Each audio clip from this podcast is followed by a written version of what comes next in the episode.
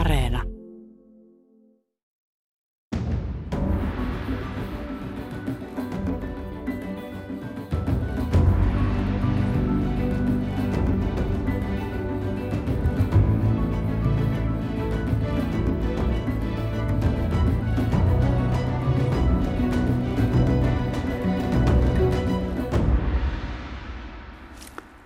torstaista aamupäivää, hyvät kuuntelijat, on jälleen aika Mikä maksaa -ohjelman. Oletteko te joskus kuulleet kvanttitietokoneista? Jos ette, niin se ongelma korjaantuu seuraavan viidenkymmenen minuutin aikana. Näitä nykyisiä tietokoneitamme moninkertaisesti nopeammat ja tehokkaammat kvanttitietokoneet ovat tulevaisuuttamme, näin ennustetaan. Miten ne toimivat, miten ne muuttavat elämäämme ja talouttamme? Muun muassa näihin kysymyksiin meillä on tänään vastaamassa kaksi asiantuntijaa, alan guruksikin nimitetty, Aalto-yliopiston ja teknologian tutkimuskeskus V T T:n kvanttiteknologian professori Mikko Möttönen. Tervetuloa. Kiitos paljon.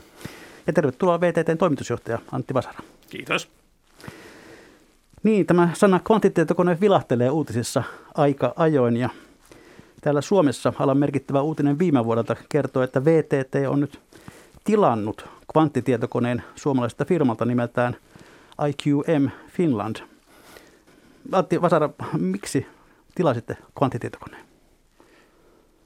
Meillä on vahva usko siihen, että on yksi niitä merkittäviä tulevaisuuden aloja, joka tulee vaikuttaa yhteiskuntaan, elinkeinoelämään todella isosti. Sen vuoksi Suomessa pitää olla myös tämän alan osaamista. Me osataan rakentaa kvanttitietokoneita, me osataan käyttää niitä ja me osataan soveltaa niitä. Ja, ja se pitää aloittaa, aloittaa sillä, että laittaa kädet saveen ja rupeaa tekemään sitä, niin, niin sillä hengellä tässä on lähdetty liikkeelle. No, professori Mikko Möttönen, olet mies, joka tässä istuu tässä hankkeessa monella tuolilla. Olet siis paitsi Aalto-yliopiston ja V T T:n yhteinen professori, niin olet myös yksi tämän I Q M Finlandin perustajista ja omistajista. Mitä tuolle projektille juuri nyt kuuluu? Pro- projektille kuuluu kyllä ihan hyvää, ja tota, tietysti yrityksen puolelta, mitä olen nähnyt, on, että siellä niin kuin ihmiset on nyt todellakin ottanut tämän niin kuin tosissaan, että tämä on nyt se ykkösjuttu, mitä niin kuin yritys tekee, ja se on niin kuin kunnia-asia saada tämä nyt toimimaan ja toimitettua ajallaan. Ja jos Antti haluat vielä kommentoida enemmän sitten tulevasta, et niin ole hyvä vaan.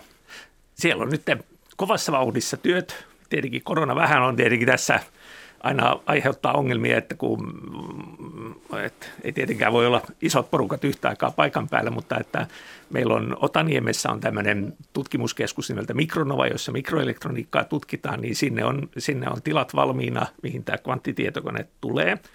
Ja ää, nyt varmaan toukokuussa päästään ensimmäisiä aloittamaan asennukset niin, että sitten syksyllä varmasti saadaan kone hyrähtämään jo käyntiin, käyntiin ja päästään, päästään jo sitten ensimmäistä, ensimmäistä käyttöä tekemään ja testaamaan, miten se toimii. Mutta sitten tässä on tämmöinen useamman vuoden progis, että, sitten, että ää, viimeistään sitten kaksikymmentäneljä meillä on sitten se tavallaan se iso, iso kone, mikä on nyt tähtäimessä, että ja sillä, sillä pystytään jo toivottavasti tekemään jotain ihan, ihan jo, jo semmoista, että nähdään miten, millaisia ne kvanttitietokoneet on. No Mikko Möttönen, minkälainen joukko tuota konetta nyt rakentaa ja suunnittelee? No siinä on tämmöinen niin kuin yhteinen tavallaan ö, yhteisinnovaatioprojekti hengessähän sitä tehdään, eli siellä on niin kuin, ö, yrityksellä on hyvin paljon itse asiassa ihmisiä töissä nyt just. Tuossa tuli uutinen, että sadan ihmisen raja pyykkinyt yritys sitten saavutti. Ja tota, siellä siis on paljon resursseja siihen, ja sitten siinä yhdessä V T T:n ja tutkijoiden, ja sitten siinä on myös Aalto-yliopisto ja E T H Zürichistä ja Jülich Saksasta mukana tässä projektissa. Ja tota, sellaista, sellainen tiimi ja todella, niin kuin, todella motivoitunutta ja porukkaa ja osaavaa porukkaa.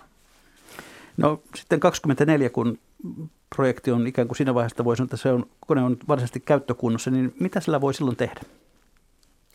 Tässä, tässä vaiheessa tietenkin se, se tulee olemaan tutkimuskone. Eli, eli nyt on tärkeintä se, että me opitaan, opitaan se, että miten, miten kvanttitietokone rakennetaan, miten saadaan toimimaan, osataan kehittää erilaisia osia, komponentteja sinne, koska siinä, niissä on Suomessakin on niin kuin ihan erityisosaamista, mutta myös sitten, että jo nyt, nyt sitten syksyllä päästään sitä ohjelmoimaan, koska nämä kvanttitietokoneethan toimii ihan eri tavalla kuin tavallinen tietokone, ja se, että niistä sen todellisen hyödyn saa, niin se tarkoittaa myös, että pitää ihan eri tavalla kehittää ne ohjelmat, niin siinä, siinä on tärkeää, että, että päästään myös sitten kastaa varpaita veteen mahdollisimman nopeasti, että niin kun nähdään, että miten, mihin sitä pystytään soveltamaan. Ja se on, se on näiden niin kuin seuraavien vuosien tavoite ilman muuta. Ja sitten tosiaan toi on juuri se, mitä nyt tehdään tässä lähitulevaisuudessa, mutta sitten tietysti niin kuin tuossa Antti jo vähän vihjaili alussa, että pitkällä tähtäimellähän niin meidän tavoitteena on rakentaa tänne Suomeen tätä sekä kvantti laskennan osaamista, että voidaan ohjelmoida niitä koneita, mutta myös sitä rautaa, rautaa. Eli samalla tavalla nyt, kun meillä on supertietokoneita täällä, niin me halutaan, että Suomessa tulee olemaan kvanttitietokoneita, joita voi sitten käyttää ja hyödyntää yhteiskunnassa. No mikä on arvio tällaiselle koelaitteelle, jota nyt rakennatte? Mikä sen hinnaksi tulee? No siis se kokonaisbudjetti, että sehän on ihan avoimesti kerrottu, että, että siihen on saatu noin kaksikymmentäyksi miljoonaa euroa rahoitusta. Totta kai siihen menee sitten lisää meidänkin, meidänkin työtä ja varmasti näitä kumppaneilta muilta kanssa. Ja äm, siis se on tietenkin Suomen mittakaavassa iso panostus, mutta sitten, että tämä on, tämä on niin kuin todella, todella u, uusi alue, johon maailmallakin panostetaan paljon, että et, et, et, me ollaan niin kuin ison äärellä nyt, että siksi siihen kannattaa myös panostaa. Mutta ennen kuin mennään ihan siihen, että mitä se kvanttitietokone oikein on ja mitä se tekee, niin ehkä on syytä hieman esitellä vieraita. Mikko Möttönen, miten sinusta on oikein tullut kvanttiteknologian professori? Millainen tie se on ollut? No, mä yleensä sanon, että pitkä ja kivinen tie, eli tota, tosiaan niin kuin todella pitkän opiskelun ja pitkäjänteisen puurtamisen takanahan se on ollut. Että, tota, Mutta sanoisin, että kaikista tärkeimmässä asemassa on ollut tämä suomalainen tutkimusympäristö, eli ilman sitä tietystikään en istuisi tässä, vaan niin kiitos, kiitos kaikille niille, jotka on rakentanut sitä ja toiminut sen eteen. Niin, et ole mitenkään iällä pilattu, mutta sinua pidetään jo aika lailla alan guruna niin Suomessa kuin maailmallakin. Oletko sinä alan guru? No muut määrittelee sen, sanoisinko näin. Että. Sait hiljattain myöskin tunnustuksen vuoden innovaatioprofessorin tittelin. Millaista tällainen tunnustus tuntuu? No siis aivan mahtavaa, että tota, ensinnäkin se on kehitetty tämmöinen tota, tunnustuspalkinto ja sitten, että se sattui nyt just omalle kohdalle, niin, niin joo, tosiaan kyllä niin kuin kyyneliin melkein jo tässäkin vetää, kun ajattelee sitä, että et, tota, tätä alaa pidetään niin tärkeänä ja pidetään myös tärkeänä sitä, että niin kuin akateemisesta tutkimuksesta, kehityksestä sitten saadaan spin-outteja ja yritystoimintaa ja näin, että se on todella hieno asia. No kuten sanottu, olet tämän professuurisi ohessa myös mukana tässä I Q M Finland-nimisessä startup-yrityksessä, joka tätä Suomen ensimmäistä kvanttitietokonetta nyt rakentaa. Millainen firma tämä I Q M Finland oikein on? No sehän on tästä Aalto-yliopistosta V T T:stä nyt spinnattu ulos. Tuossa puolitoista vuotta sitten vasta itse asiassa aloitti, no on sitä melkein jo kaksi vuotta aikaa, aika rientää, niin tota, toimintansa kunnolla. Ja tota, sehän oli aluksi niin kuin muutama kaveri siinä niin kuin perusti sitä ja nyt on sata henkeä jo. Ja Saksassa ja Suomessa molemmissa on tota, yhtiöt ja tarkoitus on laajentaa vielä muuallekin etupäässä Eurooppaan ja tota, niin pitää momenttia yllä ja saada niin kuin, tota, kvanttitietokone mahdollisimman nopeasti hyötykäyttöön, että sehän on meidän tavoite. Teidän henkilökuntanne on aika kansainvälistä. Kuinka kova kisa on osaavista tekijöistä? Kisa on totta kai todella kova, koska niin kuin tähän hetkeen mennessä niin ei niin kuitenkaan älyttömästi ole ollut koulutusta kvanttitietokoneiden asiantuntijoille, koska jos ajatellaan esimerkiksi normaalia I T-alaa, niin sehän on valtavan monta kertaa suurempi. Et nyt sitten tietysti on suuria investointeja tehty ja aloitettu koulutusohjelmia ja näin, mutta tällä hetkellä kilpailu on kovaa, mutta tota, se on, me ollaan saatu todella hyvä brändi ja tota, tämmöinen niin kuin, äh, henki siellä yrityksessä, että sinne haluaa tulla kaikista parhaat. Varsinkin ne, jotka haluaa Euroopassa tehdä töitä, niin, tota, niin ne haluaa tulla sinne töihin. No kun tämä on niin voimakkaasti tuonne aika pitkällekin tulevaisuuteen orientoituva hanke ja projekti, niin onko tähän ollut helppo saada rahoitusta? No nyt sanotaanko, että aika oli niin kuin ehkä just oikea sitten sen yrityksen aloittamiseen justiin tämän takia, että ikään kuin ei oltu liian aikaisessa vaiheessa, jolloin sen rahoituksen saaminen olisi ollut todella vaikeaa, mutta ei toisaalta liian myöhään, että todella hyvässä vaiheessa. Ja totta, totta kai se on aina, aina siinä joutuu nähdä paljon työtä ja se tota, niin, niin, on, on kiva ollut nähdä, kuinka sitten niin kuin on ollut niin paljon tukijoita. Ei siis pelkästään, ei ole pelkästään niin kuin yritys yrittänyt mainostaa sitä, vaan niin kuin kaikki, jotka on nähnyt tämän alan nousun, niin on tullut tukemaan tätä. Ja tietysti yhdessähän tässä ollaan kaikki tällä asialla. No onko tämä kvanttitietokone nyt teidän firmanne ainoa hanke vai teettekö muutakin? Hyödyllinen kvanttitietokone on nyt meidän semmoinen pohjantähti ikään kuin mitä me halutaan seurata. Että. No Antti Vasara, sinä olet V T T:n toimitusjohtaja. Millainen sinun tiesi tähän nykyiseen tehtävään on ollut? No ihan samalla sanoilla voisi sanoa kuin Mikko, että kyllähän se on pitkä ja, ja työntäyteinen ja aika niin kuin sat, sattuman kauppaahan se on, että mihin elämässä päätyy aina, että, että minäkin olen koulutukseltani, olen kyllä väitellyt fysiikasta kanssa T K K tai nykyisestä Aalto-yliopistosta, mutta sitten, sitten päädyin tuonne liike-elämän palvelukseen, mutta että, ehkä se, että mikä mut on V T T:lle tuonut on se, että mulla on kumminkin aina ollut hirveä palo oppia uutta ja kiinnostunut kiinnostunut tulevaisuuteen suuntaavasta tekemisestä. Ja totta kai sitten se on vaatinut onnea ja sitä, että on ollut hyviä pomoja, jotka on tukenut matkan varrella ja, ja muuta, mutta että en, en olisi osannut arvata, että, että näissä hommissa istun. No millainen sinun suhteesi kvanttiteknologiaan? Se, se siis, mä just Mikolle ennen, ennen, ennen tätä sanoin, että, että mä, mä, mähän on... Minäkin olen lukenut kvantti, kvanttimekaniikkaa ja kvanttifysiikkaa siellä korkeakoululla ja en, ennen, ennen jopa kuin tämä kuuluisa amerikkalainen fyysikko kirjoitti sen ensimmäisen artikkelin, jossa ehdotti kvanttitietokoneiden syntymistä, että kyllähän mä oon alasta ollut kiinnostunut pitkään, mutta että, että sitten se, että mikä mua tässä nyt innostaa, että tämä on näitä, näitä niin kuin isoja murroksia, joka on tapahtumassa, että se pohjautuu kovaan tieteeseen, mutta että sitten, että tällä on mahdollisuus todella muuttaa maailmaa, niin kyllähän tämä on niin kuin hurjan, hurjan innostava asia. Ihan samalla tavalla kuin, niin kuin geeniteknologiassa tapahtuu paljon ja, ja sitten, että meidän, meidän täytyy energiateknologioissa keksiä todella mullistavia uusia asioita, että ihmiskunnan edun, edun vuoksi, mutta että tämä on yksi niistä isoista jutuista, joka tulee muuttaa maailmaa. Ja minä uskon, että muuttaa parempaa. Niin, nimesit eräässä haastattelussa kvanttiteknologia juuri yhdeksi tulevaisuuden suureksi teknologiaksi, joka, mm. jossa lepää myöskin Suomen, Suomen toivo. Miksi kvanttiteknologia on niin tärkeä asia? Kyllähän, siis ihmiskunnan historiasta voi varmaan monenlaisia kaaria piirtää, mutta yksi niistä kaarista voi tavallaan laittaa tämän niin kuin laskennan kehittymisen ympärille. Että kyllä se on varmaan joskus ollut melkoinen, melkoinen niin kuin high-tech-murros, kun joku on keksinyt helmitaulun ja muuta, mutta että, että ihminen on ollut hieno siinä, että on oppinut koko ajan paremmin ja paremmin mallintamaan sitä, että miten maailma toimii ja ottaa sen niin kuin hyötyynsä. Ja se, että transistori ja mikroprosessori keksittiin tässä niin kuin viisikymmentä kuusikymmentä vuotta sitten, niin sehän on niin kuin mullistanut kaikki talouden alat, kaikki elämän alat.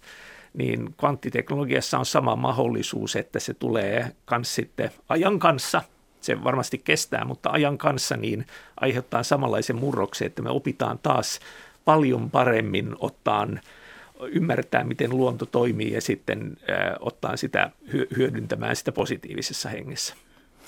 No kvanttiteknologiasta on puhuttu joskus Suomen uutena Nokiana. Miten te tällaisiin puheisiin suhtaudutte, Mikko Möttönen? No siis ehkä siinä niin kuin, tämä on hyvin, hyvin suuri yleistys tietysti tai tällainen, niin kuin, että, mutta kyllähän siinä niin kuin samoja piirteitä sillä tavalla on, että nyt tässä on niin kuin alkamassa tosiaan tällainen teknologian mullistus ja, ja tota, niin siellä on hyvin paljon mahdollisuuksia ja Ja meillä on täällä Suomessa nyt, niin kuin, jos ajatellaan per, per capita, niin, niin ehkä, ehkä suurin niin kuin tämmöinen ekosysteemi kvanttiteknologian alalla. Ja tota, tässä niin kuin meillä on todella hyvät mahdollisuudet, että siinä mielessä tota, toi, toi vertaus on ihan hyvä, mutta totta kai Nokiahan on kuitenkin oma yrityksensä ja Nokia on Nokia, että ei me niinku, tavallaan niinku, ihan täsmälleen uutta Nokiaa tietenkään voida tehdä tai halutakaan välttämättä tehdä. Vai voiko käydä niin päin, että joskus vuosikymmenten jälkeen näemmekin tuota, että Nokia oli peanuts verrattuna suomalaisiin kvanttiteknologiaan? Se on tietysti meidän tavoite. Niin ja, ja siis se, että itse asiassa mikä, mikä mun mielestä on niinku kans se, että et, ma- maailma on muuttumassa kans siihen suuntaan, että nyt oikeastaan, mitä kans sille, sille list, listalla tar- tarkoitin kans silloin tuoda viime vuonna esille on, että nyt moni ala kehittyy aivan huikeata vauhtia, että, että maailma ei ole koskaan ollut niin täynnä mahdollisuuksia. Ja, ja sitten se, että mi, mistä niistä sitten tulee se ala, joka Suomessa todella lyö läpi, niin on totta kai niin kuin aina, aina vaikea ennustaa, mutta että mä uskon, että niitä voi tulla useita aloja. Ja kvanttiteknologiassa ilman muuta on niin kuin aivan mahtavat mahdollisuudet siihen, että siitä voi tulla tämmöinen läpimurto. No kvanttifysiikasta on joskus sanottu, että se on ensinnäkin arkijärjen vastaista. Ja sitten myös, että kvanttitietokoneen ymmärtäminen on maallikolle jokseenkin mahdotonta. Mutta yritetään nyt edes jonkun verran. Minä en sitä ymmärrä juurikaan yhtään mitään, vaikka nyt olen tässä yrittänyt aiheesta lukea yhtä ja toista, mutta Mikko Möttönen, mikä se on se kvanttitietokoneen idea? Miten se poikkeaa siitä, mitä me nyt tietokoneena ymmärrämme? Yleisellä tasolla kvanttitietokoneen idea on se, että se, se tekee laskutoimituksia, siis laskenta tämmöisiä operaatioita, joita normaali tietokone ei pysty tekemään siis sillä rautatasolla. Eli silloin, kun sillä on enemmän käytössä työkaluja ratkaista ongelma, niin se voikin ratkaista sen vähemmillä stepeillä, vähemmillä askelilla, jolloin sitten se kokonaisratkaisu on nopeampi. Eli yksittäinen operaatio on paljon hitaampi kuin vaikka normaalissa pöytäkoneessa, mutta se ottaa niitä valtavan vä- määrän vähemmän. Ja se on niin kuin se, että perusperiaate. Ja nyt minkä takia se voi sitten tehdä jotain tämmöisiä, mitä normaali tietokone ei, ei pysty tekemään. Just se, sieltä tulee kvanttimekaniikka peliin. Eli kvanttimekaniikka on tarkempi kuvaus maailmasta kuin mitä, tämä klassinen mekaniikka, mitä me nähdään. Ja koska se on tarkempi, siellä on enemmän mahdollisuuksia, enemmän vaihtoehtoja. Ja just esimerkiksi tämä, mistä puhutaan, tämä superpositioperiaate, on se, että jos meillä on kvanttibitti eli kubitti, joka voi olla ykkönen tai nolla, mutta kun sitä siirretään ykkösen ja nollan välillä, niin se onkin yhtä aikaa molemmissa tiloissa. Tällaista ei tapahdu siis, me ei nähdä tätä nyt normaalielämässä silmillämme, mutta se tapahtuu oikeastaan koko ajan täällä meidän ympärillä, sitä tapahtuu. Kvanttitietokoneessa se otetaan käyttöön. Tämmöinen tarkempi kuvaus maailmasta otetaan käyttöön, jolloin meillä on enemmän työkaluja. No tuossa jo äsken viitattiinkin siihen, että ensimmäiset ideat kvanttitietokoneesta ovat jo vuosikymmenten takaa. Miksi vasta nyt tuntuu, että nyt on, ollaan pääsemässä liikkeelle? Tota, kaikki teknologiahan tietysti kehittyy äärellisessä ajassa, eli tota, on, on ideoita. On, on, on teoreettisia algoritmeja kehitettiin jo silloin kauan aikaa sitten. Ne innosti ihmisiä tutkimaan lisää, rakentamaan niitä laitteita, joissa se voidaan implementoida. Vuonna yhdeksänkymmentäyhdeksän rakennettiin ensimmäinen suprajohtava piiri, jota käytettiin kubittina. Ja, ja se oli niin kuin todella huono, mutta, mutta se oli ensimmäinen. Ja sen niin kuin näytettiin, että se on, se on periaatteessa mahdollista. Ja se innosti niin älyttömästi porukkaa taas. Mä, mä muistan sen, niin kun, kun mä niin kun katsoin sitä, että et, et, tämä on niin huono, että ei meidän elinaikana tule kvanttitietokoneita, jos ne on nyt näin huonoja nämä kubitit. Mutta pitkällä aikavälillä, kaksikymmentä vuotta sen jälkeen, yllätyin, että ei hitsi, että nyt tässä on niin ollut eksponentiaalinen kehitys siinä kubitin hyvyydessä. Ja nyt ne alkaakin olla jo kohta siinä vaiheessa, että hei, tästähän voi tullakin meidän elinaikana, tai todella, todennäköisesti tulee meidän elinaikana tota, niin, niin, käyttökelpoista. No, tässä nyt nousi esiin termi kubitti. Mikä, mikä on kubitti? Se kubitti on tämän kvanttitietokoneen ikään kuin perusosa, eli se, se yksinkertaisin elementti siellä, mihin säilytään informaatio ja prosessoidaan informaatio. Eli se, se on klassisen tietokoneen bitin vastine, kubitti. Miten se eroaa siitä bitistä? No se eroaa sillä tavalla just, että klassinen bitti voi olla vaan siinä nollassa tai ykkösessä, niin jos sitä vaihdetaan nolla ja ykkösen välillä itse asiassa se niin kuin ikään kuin lipuu sinne nollasta sitten ykköseen, mutta se kubitti taas se ei voi tällä tavalla niin kuin, sen energia ei voi muuttua jatkuvasti, vaan siinä on noin kaksi energiatilaa ja sen takia se voi olla jommassa kummassa tai sitten molemmissa yhtä aikaa, kun silloin kun sitä vaikka siirretään. Se siirto voi laittaa puoliväliin, jolloin se menee semmoiseen tilaan, että tosiaan normaali tietokone ei semmoista pysty siellä raudassaan käsittelemään. No näistä kubeteista usein sanotaan, että se suuri haaste on saada toimimaan ne yhdessä loogisesti ja virheittä. Mitä tämä suomeksi voisi tarkoittaa?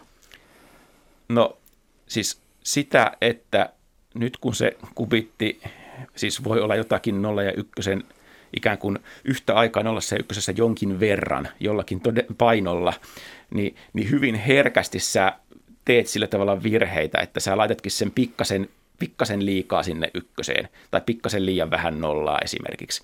Ja, eli se on todella paljon haastavampi sitten hallita sitä kubittia kuin bittiä. Kun bittiin, kun sä laitat jonkun pulssin, niin, niin se pulssin taso nyt ei niin paljon vaikuta. Se on niin kuin menee joko nollaan tai ykköseen. Ja tota, silloin sä teet herkästi virheitä siihen kubittiin ja myös, myös se informaatio, koska sillä on vain yksi energiakvantti, ikään kuin energiaa siellä kubitissa maksimissa, niin se helposti se energia saattaa hävitä sieltä, vuotaa pois. Ja nyt nämä on niin kuin niitä asioita, minkä kanssa me taistellaan, että me saadaan tosiaan ne virheet sieltä pois, että voidaan tehdä sitä laskentaa hyvin tarkasti ja, tota, niin, ja sitten no, toimimaan loogisesti yhdessä ikään kuin tarkoittaa sit sitä, että jos meillä on, kun meillä täytyy tietysti olla hyvin monta niitä kubitteja, esimerkiksi vaikka se viisikymmentä tai sata yhdessä, ja niiden kaikkien pitää ikään kuin toimia yhdessä. Se on vähän niin kuin soittokunta. Jokais, jokaisen laitteen pitää olla hyvin viritetty, oikeassa, soida oikealla taajuudella, jotta se musiikki kuulostaa hyvältä. No jossain on esitetty, että tällainen kvanttiheruuden raja olisi tuo viisikymmentä kubittia.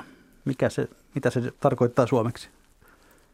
Se, se mihin siinä viitataan varmaan on se, että Google tuossa, oliko se nyt pari vuotta sitten, teki yhden tämmöisen, voisi sanoa kokeen, kokeen, jossa heillä oli juuri se noin viisikymmentä kubittia, jolla he pysty sitten yhden laskutoimituksen tekemään, aika monen yrityksen jälkeen, mutta kumminkin sitten, että pysty tekemään, tekemään semmoisessa niin nopeasti, että sitten, että parhaimmalla mahdollisella tavallisella tietokoneella, niin siihen olisi mennyt niin kuin huikeasti pidempi aika.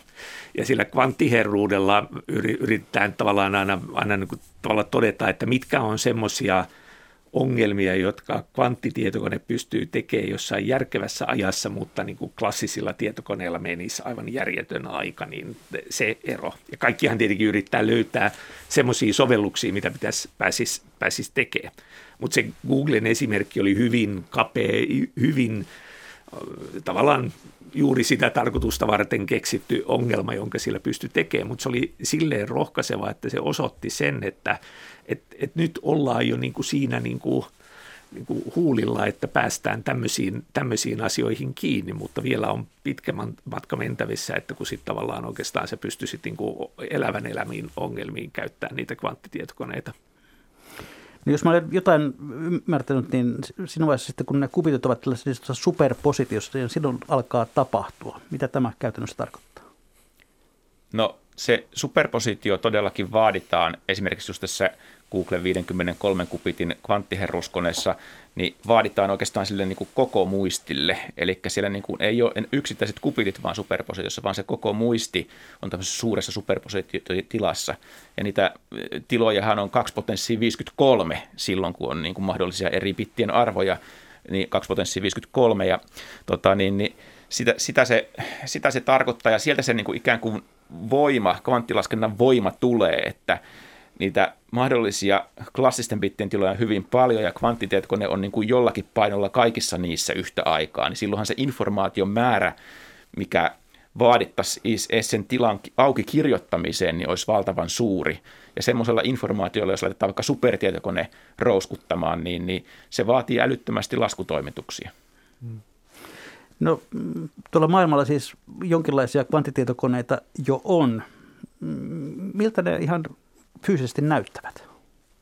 Siinä kaikki yleensä näkee sen, että niissä kuvissa on semmoinen niin kuin kattokruunun näköinen himmeli, semmoinen kul, varmaankin kullattu, kullattu, niin se on itse asiassa siinä nähdään se niin kutsuttu kryostaatti, eli jääkaappi, joka aika usein on kyllä itse asiassa Suomessa Pitäjänmäellä tehty, eli Blueforce-niminen niminen suomalainen firma, firma tekee kanssa näitä niin kuin al, al, allon peruja, että sieltä, sieltä se osaaminen, osaaminen tullut, mutta että, että sitten siellä sen, se mikä jää vähemmälle huomiolle on, että sen, sen himmelin, himmelin kärjessä on sitten se kylmin osa, jossa sitten on, että on jäähdytettynä sitten tämä, tämä juuri tämä kubitti, mistä Mikko puhuu, tai kubitit on jäähdytettynä, että ne saadaan pidettyä niin kuin mahdollisimman lähellä absoluuttista nollapistettä, niin silloin, silloin vähennetään tavallaan niitä häiriöitä, jotka, jotka vie sen pois tästä, tästä vie sen orkesterin pois siitä virittyneestä tilasta.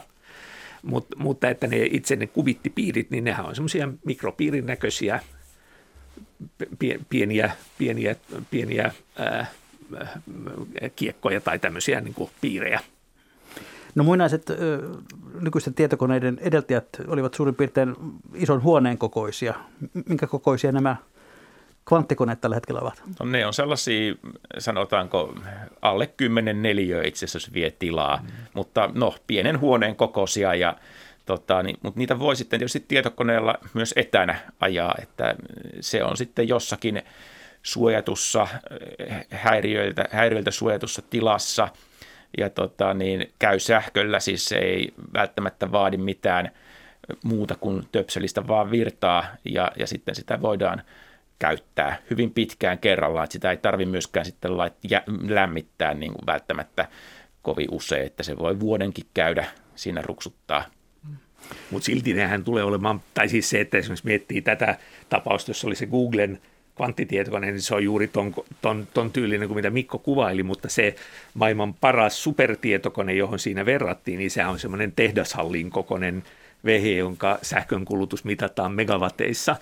Että et sitten, sitten, sitten tavallaan, tavallaan näissä puhutaan niin, niin eri asiasta, että kohta me aletaan olla tavallaan siinä tilanteessa, että näitä ei enää oikein kannata vertailla, koska se on niin ihan eri, eri kysymyksestä puhutaan.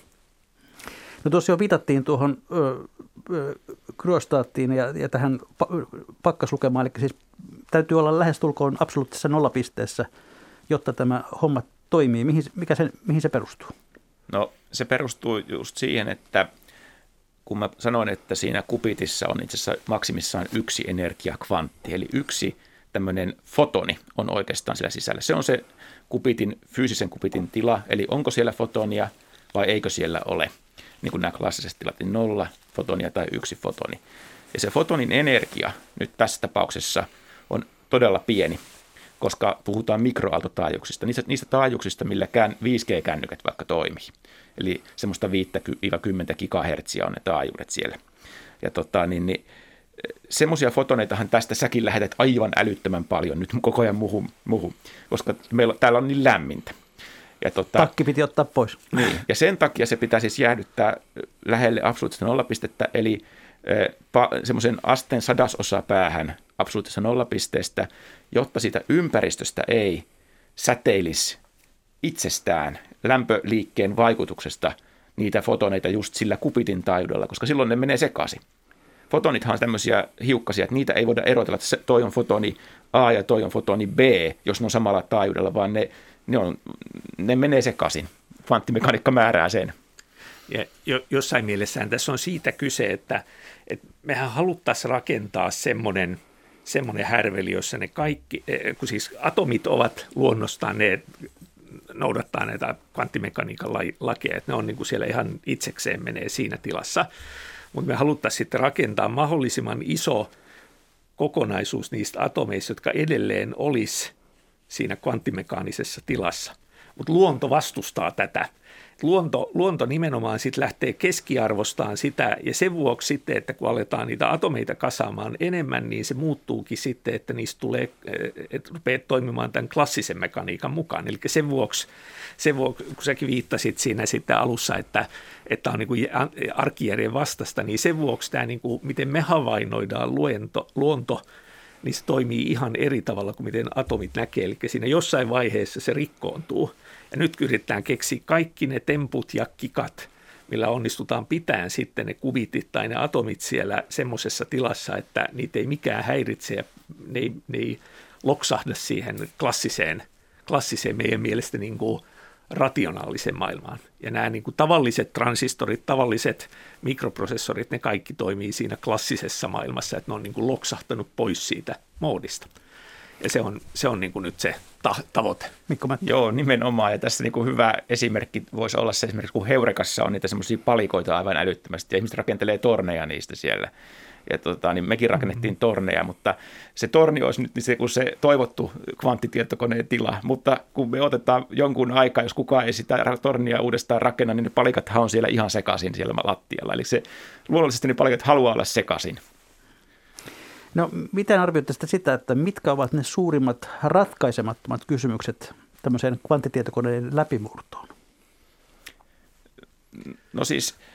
Me nähdään nyt tämä kvanttitietokoneen kehitys niin kuin hyvin paljon tällaisena niin kuin työnä, että siinä ei ole niin kuin yhtä, tällä hetkellä me ei nähdä niin kuin yhtä su- suuri, suurta niin kuin tavallaan ongelmaa tai tällaista, vaan siinä on niin kuin paljon, paljon me nähdään, niin kuin, me nähdään kehityspolku, jossa toki on epävarmuuksia, mutta myös paljon erilaisia ratkaisuja nyt sitten niihin tota, niin pieniin kumpuihin ja möykkyihin siellä. Ja, tota, niin, tämä on niin kuin tällä hetkellä se tilanne. Ehkä se, mikä sitten hieman kauempana tulevaisuudessa tulee niin kuin hyvin äm, tärkeäksi, on se, että miten me saadaan sitten oikeasti skaalattua sitä sanotaanko miljoonaan tai kymmeneen miljoonaan kubittiin. Eli silloin se niin kuin peli muuttuu jossakin mielessä, koska niin kuin me tarvitaan uusia ratkaisuja siihen niin kuin kubitin ohjaukseen ja mittaukseen. Ja tota, niin se, se, se, se, totta kai me nyt jo mietitään näitä asioita, mutta siellä on niin kuin vielä, jos katsotaan kauemmaksi tulevaisuuteen, niin on tietysti vähemmän, mitä meillä on nyt. Ihminen on kanssa aika, aika hyvä. Tavallaan sitten kun me saadaan, sen on niin kuin nähnyt monessa asiassa tässä niin kuin matkan varrella eri, eri teknologia-aloilla, että kun opitaan tekemään se vaivalloisesti ja tuskallisesti ja niin kuin yhden, yhden kerran jossain hyvin niin kuin rajoitetusti, niin sitten ihminen onnistuu. Insinööritieteet sitten saa sen skaalattua ylös, että, että vaikka niin kuin ensimmäiset kännykät niin verrattuna siihen, mitä meillä nyt on, niin nämä oli aivan alkeellisia. Siitä sitten niin kuin hitaasti nitkuttamalla niitä on koko ajan parannettu. Niin tavallaan juuri ne samat asiat, jotka on tehnyt klassisista tietokoneista, kännyköistä, halvempia, nopeampia, pienempiä, kaikkea, niin samoja juttuja pystytään myös tässä hyödyntämään, jonka vuoksi, vuoksi niin kuin just nyt on, ja miksi kanssa nyt maailmallakin on niin suuri innostus tässä, että nyt nähdään, että ollaan ainakin yhden semmoisen vaiheen alussa, että nyt päästään vähän sitä niin kuin kampeen vääntään kovempaa, ja sieltä vaan tulee koko ajan parempaa ja parempaa. No, mikä on sellainen karkea arvio siitä, että milloin kvanttikoneet oikeasti alkavat syrjäyttää nykyisiä bittikoneita näissä niin kuin iso, isoissa asioissa? No, mä en niin kuin näkisi sitä nyt vielä niin kuin kvanttitietokonetta syrjäyttämässä klassista mm. tietokonetta. Päinvastoin klassista tietokonetta käytetään sen kvanttitietokoneen ohjaamisessa. Ja me halutaan, että klassinenkin tietokone koko ajan kehittyy paremmaksi. Kvanttitietokone tulee aluksi käyttöön sitten joissakin tietyissä hyvin, niin kuin, hyvin määritellyissä ongelmissa. Ja, ja tota, niin siellä sitten, koska se on edullisempaa ratkaista tai saadaan tarkempi ratkaisu nopeammin tai halvemmalla, niin se aletaan ratkaisemaan niitä. Ja, ja tietysti sillä tavalla voidaan, voidaan tietysti saada tavallaan, vaihtoehtohan olisi, että me käytettäisiin älyttömästi sitten sähköä supertietokoneessa.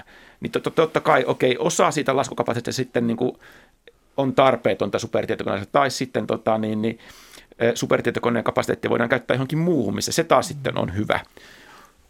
Ja tässäkin, ja justiinsa Suomeen tulee nyt, että tänne C S L Kajaaniin tulee, tulee se Lumi-supertietokone, jota rakennetaan, rakennetaan, että tulee olemaan yksi itse asiassa maailman nopeimpia supertietokoneita, niin yksi, yksi polku tässä meidän Aallon V T T:n C S N yhteistyössä, I Q M:n yhteistyössä on nimenomaan sitten se, että, että, sitten, että kuinka tämä kvanttitietokone sitten kytketään tähän Lumi-supertietokoneeseen. Että juuri niin kuin Mikko sanoi, että siellä tietyt asiat pyörii supertietokoneessa ja tietyissä asioissa se on vielä niin kuin pitkään tulee olemaan paljon paljon parempi ja sitten tietyt laskutoimitukset voidaan heittää sitten tänne kvanttitietokoneen puolelle, joka sitten pyöräyttää ne niin kuin nopeasti. Niin ilmeisesti ihan näin arjen tasolla on, on hyvä ymmärtää siis se, että, että jatkossakin ö, toimittaja kirjoittaa käsikirjoituksensa ihan perinteisellä P C-llä eikä millään kvanttitietokoneella, eikö niin, että joo. kvanttitietokone tulee nimenomaan tämmöisiin isoihin asioihin joo, ratkaisuksi. Mutta se, että mitä se sitten vuosikymmenten päästä on, niin, niin, niin kuka, kuka tietää, että silloin kun transistori keksittiin, niin ei silloinkaan näitä kaikkia, kaikkia juttuja osattu arvata, mitä tulee. Ja kirjoituskonetta silloin hakattiin. Ja nytkin tietysti tietokoneessahan on hirveä määrä niin kuin komponentteja, jotka on tehty jotakin tarkoitusta varten. Että esimerkiksi grafiikkaprosessori on, on siellä grafiikkakortti, mutta normaali käyttäjä harvemmin ajattelee sitä, että nyt kun mä vaikka pelaan tätä peliä tai mä katson tätä videoa tai kolme D-renderöintiä, että mä nyt just käytän nyt sitä grafiikkaprosessoria, koska kaikki on niin kuin siinä softatasolla tehty niin smoothisti, että sitä ei tarvitse käyttäjä ajatella. Samalla tavalla ihmiset tulee tulevaisuudessa käyttämään kvanttitietokonetta ikään kuin, vaikka ne ei sitä edes ymmärrä. Se, niin kuin, se tulee siihen koko järjestelmään sulautumaan mukaan. Hyvät kuuntelijat, te kuuntelette ohjelmaa Mikä maksaa, jossa tällä viikolla yritämme ymmärtää sitä, mitä ovat kvanttitietokoneet ja miten ne maailmaa ja talouttamme tulevaisuudessa muuttavat. Vieraina ohjelmassa on Aalto-yliopiston ja teknologian tutkimuskeskus V T T:n kvanttiteknologian professori Mikko Möttönen ja V T T:n toimitusjohtaja Antti Vasara. Tehdään vielä sellainen lyhyt, mutta rohkea hyppy tuonne kvanttitietokoneiden takana olevaan kvanttiteknologiaan ja kvanttifysiikkaan. Tuota... Mitä näin niin kuin maalikon pitäisi tästä aihepiiristä ymmärtää? Mistä siinä on oikeastaan kyse? Kumpi haluaa vastata tähän kysymykseen kansatajuisesti? No jos Antti aloittaa, mä voin sitten jatkaa. On, mä tiedän vähemmän, niin mun on ehkä helpompi vastata.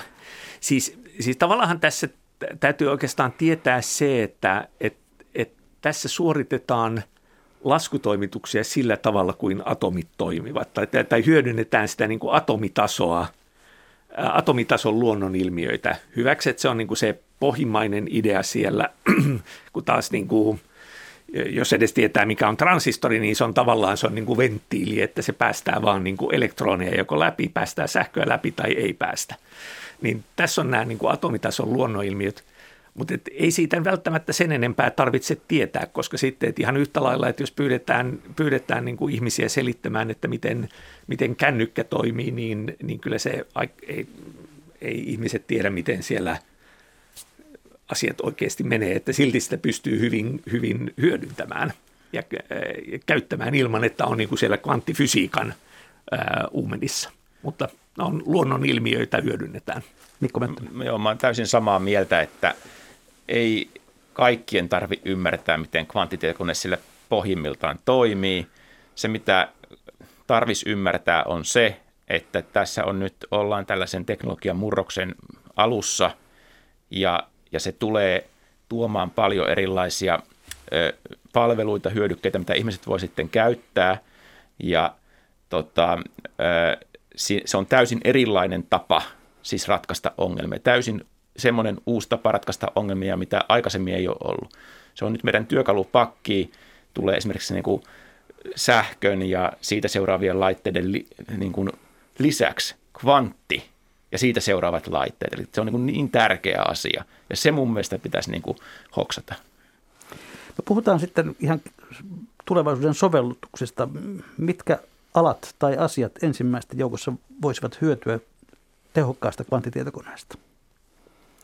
Var, varmasti ainakin kaikki semmoiset alat, jossa, jossa äm, su, suunnitellaan, valmistetaan materiaaleja. Että se voi olla kemian teollisuutta, se voi olla biotekniikkaa, se voi olla lääketeollisuutta, koska tavallaan tässä on ainakin yksi niistä isoista lupauksista on, että, että nyt päästäisiin sitten suunnittelemaan materiaalia oikeasti siellä niin kuin atomitasolla, kun nyt se on täysin, sinne, se ei ole vaan kertakaikkisesti mahdollista laskea, laskea niitä. Eli voidaan saada uusia materiaaleja, uusia lääkkeitä, uusia äm, äm, prosesseja. Ja sitten toinen, mitä on myös niin kuin paljon puhuttu, on, että, sitten, että, että, että vaikuttaa siltä, tai ainakin niin kuin on hyvin, hyvin innokasta tutkimus sen ympärillä, että esimerkiksi just niin, että tekoälyyn, te, tekoälyyn tarvitsema matematiikka voisi pyöriä oikein hyvin kvanttitietokoneella, että se voisi suoda sitten boostia sitten myös kaikkiin alueisiin, jotka pystyy hyödyntämään tekoälyä. No voisiko kvanttiteknologia olla avuksi esimerkiksi tehokkaan ja turvallisen koronarokotteen tekemisessä? No tota, sanotaanko niin, että varmasti jossakin vaiheessa, mutta nyt niin tämän, tämänhetkiseen niin, pandemiaan. Puhutaankin niin, siitä, että sitten kun niin, ollaan... Sitten oikein, joskus. Niin. niin että, että just se, että tietysti, ja mä haluan korostaa nyt sit sitä, että, että niin kuin se kvanttitietokone, kvanttiteknologia ei siis esimerkiksi, esimerkiksi näissä vaikka rokotetutkimuksessa tai jossakin materiaalitutkimuksessa, se ei siis ole kilpaileva missään nimessä nykyisten tutkijoiden tai menetelmien kanssa. Päinvastoin se on niin kuin yksi niin kuin apukeino, mitä, mikä voidaan ottaa käyttöön, niin kuin uusi, uusi jakoavain meidän työkalupakissa. Ja tota, niin se pitäisi ymmärtää, että me ei missään nimessä haluta sanoa, että ne vanhat menetelmät on huonoja, vaan niitä pitäisi nyt sitten muokata sillä tavalla, että voitaisiin se kvanttitietokone sitten siinä just sillä hetkellä, kun siitä vois, voi olla hyötyä tai kun sillä, siitä sitten on hyötyä, niin ottaa käyttöön. Niin no. Kyllä se Keke Roosbergkin ajoi formulaa, mutta kovasti odotettiin, että koska saa turbon käyttöön, niin tämä on, tämä on tavallaan se turbo sitten sinne, että tulee koko ajan parempi ja nopeampi formula käyttöön.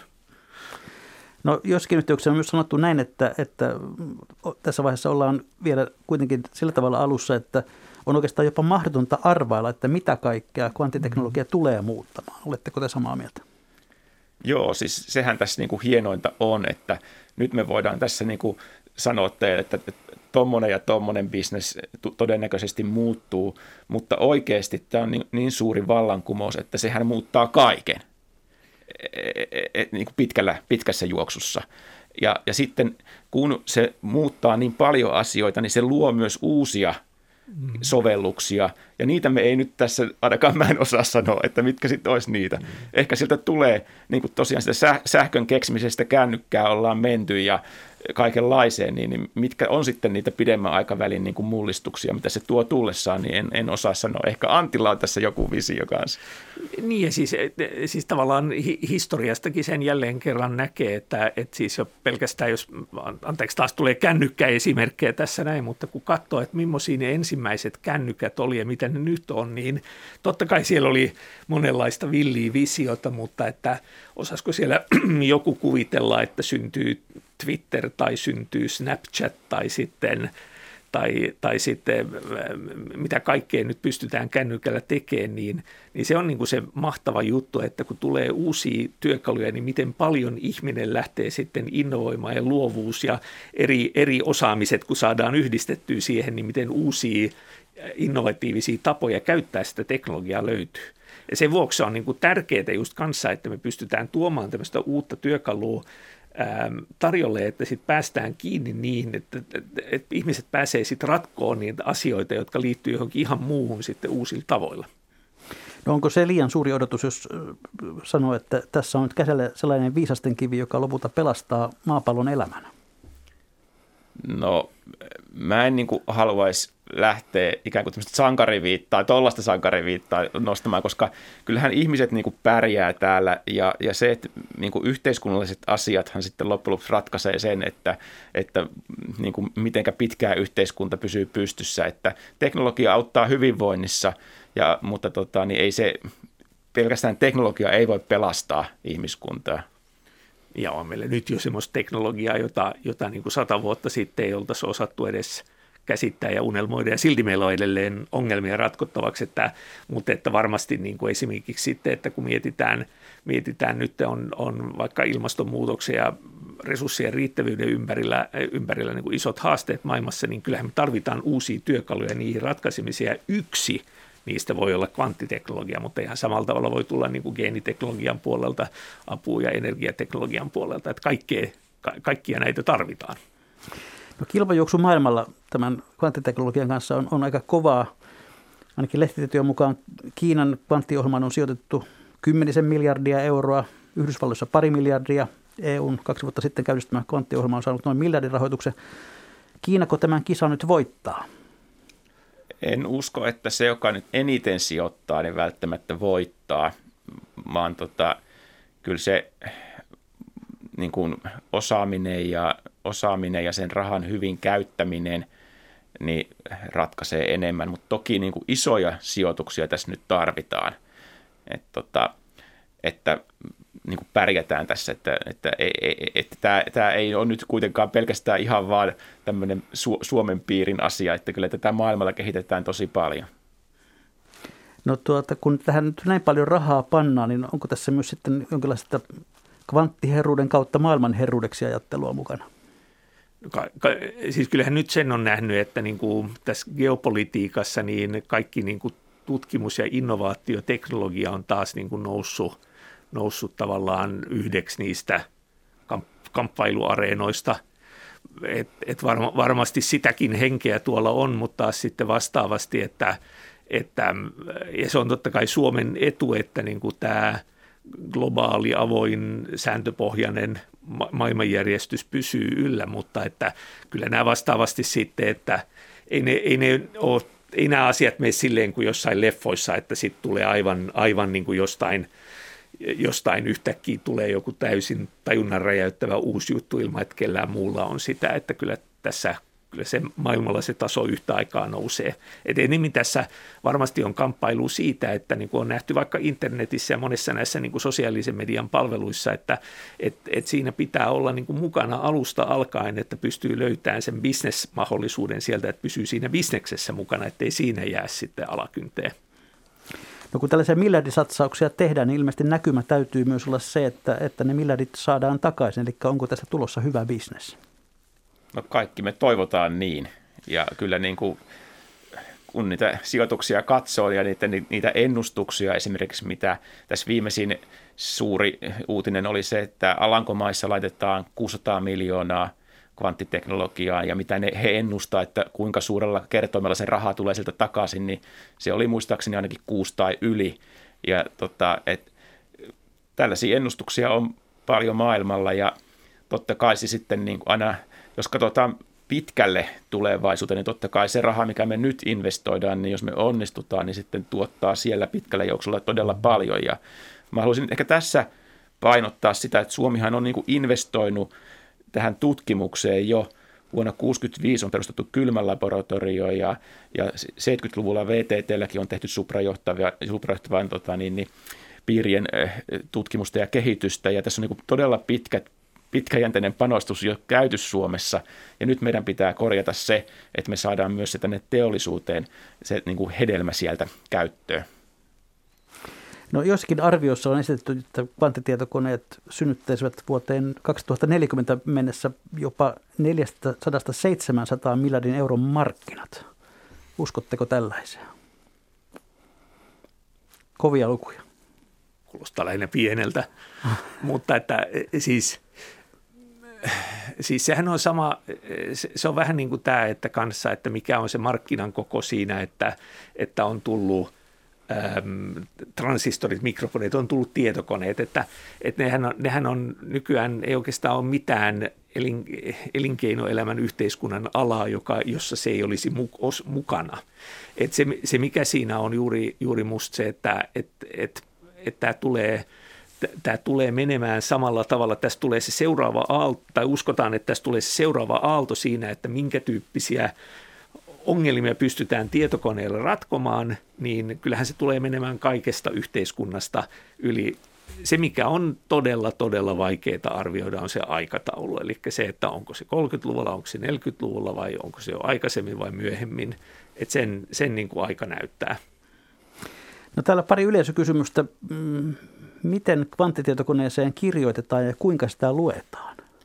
No siihen periaatteessa ihan normaalilla tietokoneella voi ottaa yhteyden, ja sitten on olemassa tällaisia ohjelmointikieliä sitten, mitkä, missä on kirjastoja, ja niitä kirjastofunktioita kutsumalla niin kuin normaaliakin javaa, kun koodaisit, niin sitten voit tehdä näitä operaatioita niin kuin käyttäjätasolla. Totta kai sitten niin kuin siinä on monta eri tasoa. Mä en nyt tiedä, että mihinkä tasoon hän viittasi tässä kysymyksessä. No sitten täällä myöskin Velmu Veikkonen arvelee, että käykö niin, että sitten kun kvanttiherruus joskus saavutetaan, niin keksiikö kvanttitietokone vielä isomman herruuden? Hauska kysymys. Kvanttiherruushan niin kuin tarkoittaa sitä, että jossakin ongelmassa kvanttitietokone on nopeampi kuin nopein supertietokone maailmassa. Sitten kun se on semmoinen ongelma, mistä tulee hyötyä vaikka jollekin bisnekselle tai yhteiskunnalle, sitten puhutaan kvanttihyödystä. Tämä isompi herruus, niin, niin mä en, sit se on tietysti määrittelykysymys, mitä se tarkoittaa. Sitten varmaan löytyy taas sitten semmoisia asioita, mihin keksitään, ymmärretään sitten enemmän, niin tiedetään, että mitä kvanttitietokoneet ei pysty ratkaisemaan ja halutaan sitten se seuraava juttu. Ja tämä helähdys kertoo, hyvät kuuntelijat, että olemme jälleen siinä kohtaa lähetystä, että on legendaaristen viikon talousvinkkien ja talousviisauksien aika. Niitä voi lähettää minulle sähköpostilla osoitteella juho pekka rantala yle piste fi tai ihan perinteisellä postikortilla osoitteeseen postilokero seitsemän yhdeksän kolme nolla kaksi neljä ja Yleisradio. Ja näitä laatikkoon kyllä mahtuu, joten laittakaahan postia tulemaan. Mutta professori Mikko Möttönen, millainen olisi sinun viikon talousvinkkisi tai viisautesi, jonka haluaisit kuuntelijoiden kanssa jakaa? No, mä oon yleensä aina hävinnyt rahaa, kun mä oon lähtenyt sijoittamaan, ja tota, johtuu siitä, että mä en ole ehkä ollut tarpeeksi pitkäjänteinen. Eli pitkäjänteisesti voi, voi sijoittaa, ja nyt jos haluaa näihin nousevan teknologian yrityksiin sijoittaa, niin itse asiassa tällä hetkellä ei ole oikeastaan mahdollista kvanttitietokoneyrityksiin sijoittaa muuta kuin yhteen maailmassa. Ja tota, silloin ehkä sanoisin, että jos, jos pääsee johonkin startupin rahoitukseen, rahoituskuvioihin mukaan, niin, niin se olisi sellainen ehkä, että riskit on suuret, mutta toisaalta tuotot voi olla todella suuret. Eli jos päätä ei palella, niin mukaan vaan. Joo. No mitä vinkkaa Antti Vasara?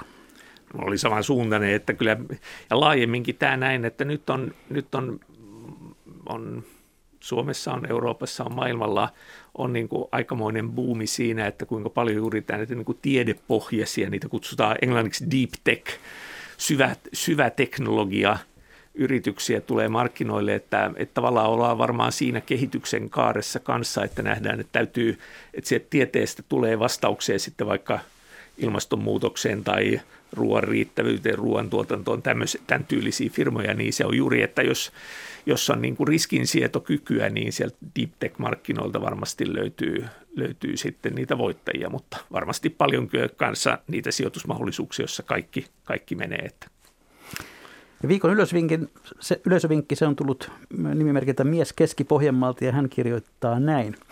Kannattaa käydä läpi kaikki tilaamansa kuukausimaksulliset palvelut. Videotoistopalvelut, kuten Netflix ja H B O, ovat toki mukavia, mutta meillä suomalaisilla onnellisilla veronmaksajilla on ihan oma ja aivan uskomattoman laadukas Yle Areena. Siispä luo tili Yle, luo tili Yle Areenaan ja nauti monipuolisesta viihteestä, joka kuuluu meille kaikille. Samoin kannattaa muutenkin hyödyntää meidän yhteisiä ja ilmaisia tai hyvin huokeita palveluita. Miksi maksaa äänikirjapalvelun kuukausimaksua, kun kirjastosta saa myös e-materiaalia? Näin siis Mies Keski-Pohjanmaalta ja sitten vielä yksi asia, ainakin toimittajaa ilahduttanut. Eräs ohjelmamme faniksi ilmoittautunut henkilö kertoi nimittäin hiljattain sosiaalisessa mediassa ohjelmamme innoittamana hankkineensa omaan kirjahyllyynsä useissa yhteyksissä siteeraamani oppikirjaani, eli Liike-elämän pikkujättiläisen vuodelta tuhatyhdeksänsataaneljäkymmentäseitsemän. Minä onnittelen hankinnasta ja toivotan antoisia lukuhetkiä. Mutta kiitoksia Antti Vasara, kiitoksia Mikko Möttönen, kiitoksia hyvät kuuntelijat. Mikä maksaa, sitä ihmetellään jälleen viikon kuluttua.